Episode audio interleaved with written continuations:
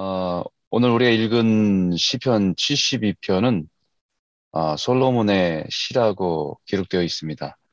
아, 솔로몬이 기록했다는 의견도 있고 또 다윗이 자신의 아들 솔로몬을 위해서 지은 시라고 하는 의견도 있습니다. 아, 그러나 궁극적으로는 솔로몬을 넘어서 메시아이신 아, 메시아의 통치를 기대하는 완전한 다스림 있는 나라를 기대하면서 지은 시다라고 알려져 있습니다. 아, 참 어, 요즘에 생각하는 거는 한 나라의 지도자가 된다는 게 참 쉽지 않다라는 생각을 하게 됩니다.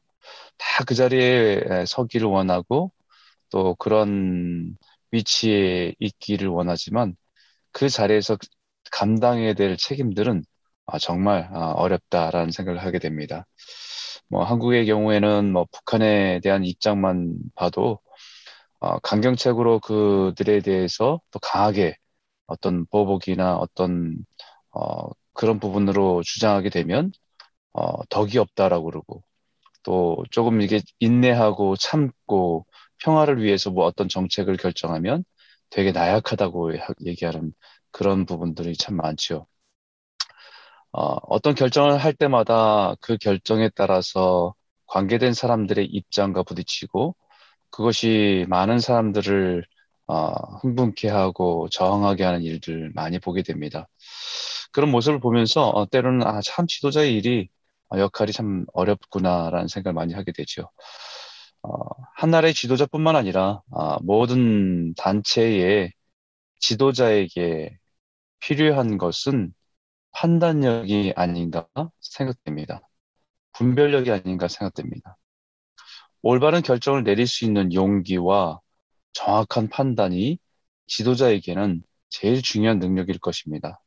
그래서 1절에 하나님이여 주의 판단을 주의 판단력을 왕에게 주시고 주의 공의를 왕의 아들에게 주소서라고 말하듯이 왕에게 제일 중요한 능력은 모든 사건과 상황을 해석하고 옳고 그름을 판단할 수 있는 판단력입니다. 피터 드러커라고 하는 세계적인 경영학자로서의 기업의 지도자의 가장 중요한 능력은 어, 급변하는 세상에서 정확하게 판단하고 결정하는 능력이라는 것이죠. 몇 년 전까지만 해도 세계 최고의 기업으로 자리하던 기업들이 지도자의 올바른 판단력의 실패로 인해서 지금은 존재하지 못하는 그런 경제적인 상황들도 보게 됩니다. 어, 그만큼 한 나라의 한 지도자의 판단력은 중요하다라는 것이죠. 근데 무엇인가를 판단한다는 것은 아, 분명한 기준이 있어야 판단할 수 있는 것이죠. 기준이 없이는 어떤 것도 판단할 수 없게 됩니다. 사실 오늘날의 혼란은 지도자의 무능력함의 문제가 아니라 전 국가나 사회의 옳고 그름을 말할 수 있는 기준이 없기 때문에 발생하는 문제다라고 할 수 있습니다. 마치 사사기의 혼란의 원인을 그때 왕이 없으므로 자기의 소견에 소견대로 행하더라라고 하는 말, 말하듯이 자기의 생각대로 자기의 주장대로 행하며 그것에 대해서 어느 누구도 그것이 죄라고 그것이 옳지 않다라고 말할 수 없는 사회가 된 것에 대한 혼란을 말하고 있는 것입니다.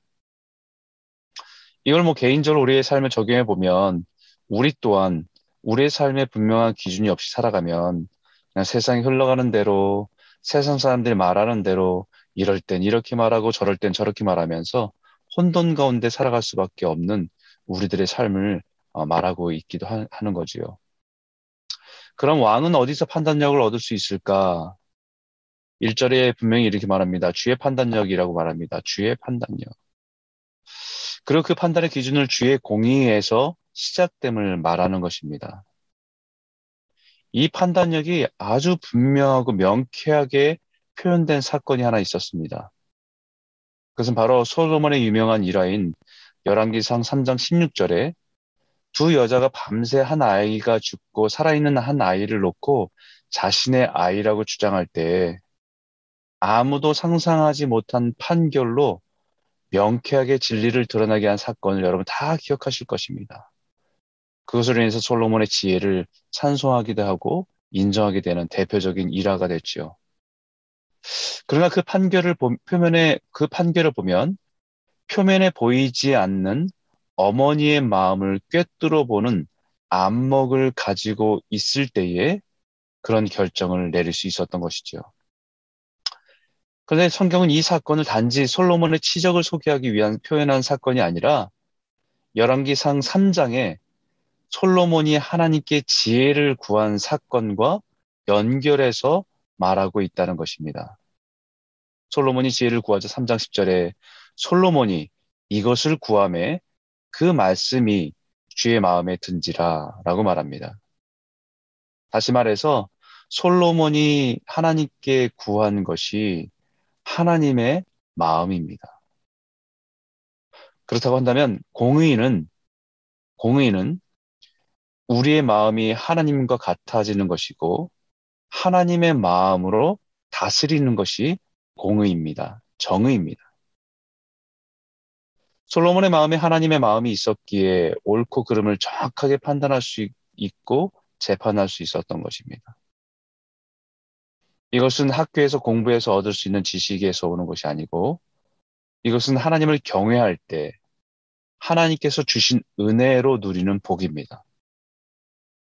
이 주의 판단력은 지도자로 있는 대통령이나 왕에게 꼭 필요한 것이지만 더 나아가서는 우리의 삶에 꼭 필요한 분별력이라고 할 수 있습니다. 어떤 분은 성도가 인생을 살면서 올바른 분별, 분별력을 가지고 살아가는 것을 어떻게 표현하냐면 분별력이란 하나님과 함께 춤추는 것이다. 라고 정의를 내렸습니다. 이 춤이라고 하는 것은 서양에서 함께 손을 잡고 호흡을 맞추며 상대 리듬에 따라서 손과 발이 한 몸이 되어서 추는 것을 의미하는 것이죠. 무슨 말이냐면 우리가 우리의 삶의 하나님 앞에서 올바른 것을 분별하고 하나님의 뜻을 행하고 살아갈 수 있는 것은 하나님을 생각하고 하나님의 마음을 알고 하나님께 기뻐하시는 것을 함께 기뻐할 때 누릴 수 있는 축복이다라는 것입니다. 이런 주의 판단력과 분별력이 오늘 하루도 여러분의 삶 가운데 누려지는 은혜가 있기를 주의 이름으로 축원합니다.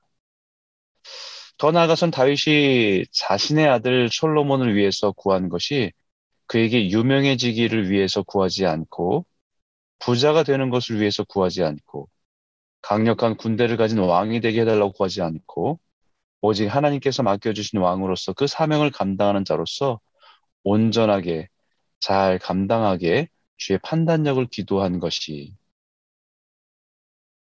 솔로몬의 기도였고 그 기도가 하나님의 마음에 합한 기도였습니다. 우리가 우리 자녀들을 위해서 기도할 때 무엇을 위해서 기도해야 되는지를 가르쳐 주고 있는 거죠. 우리 자녀가 어떤 직업을 가지든지 그 직업, 재능과 직업을 통해 나타내야 되는 하나님의 사명을 감당하는 자로 필요한 것을 구하는 부모가 되시길 소원합니다.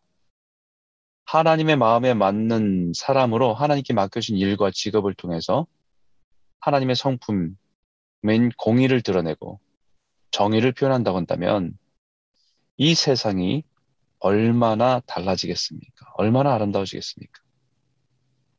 자녀를 키우면서 자녀가 좋은 직업을 가져서 성공하고 잘 살기를 원하지만 하나님 앞에서 어떻게 살아야 할지는 가르치지 않기 때문에 왕이 되고 변호사가 되고 검사가 되고 의사가 되고 목사가 되고 그러나 하나님의 공의와 정의를 드러내는 것이 아니라 탐욕과 욕망으로서 살아가기 때문에 세상은 결국 불공평하고 불의하고 고통스럽고 불안한 사회가 되는 거 아닙니까?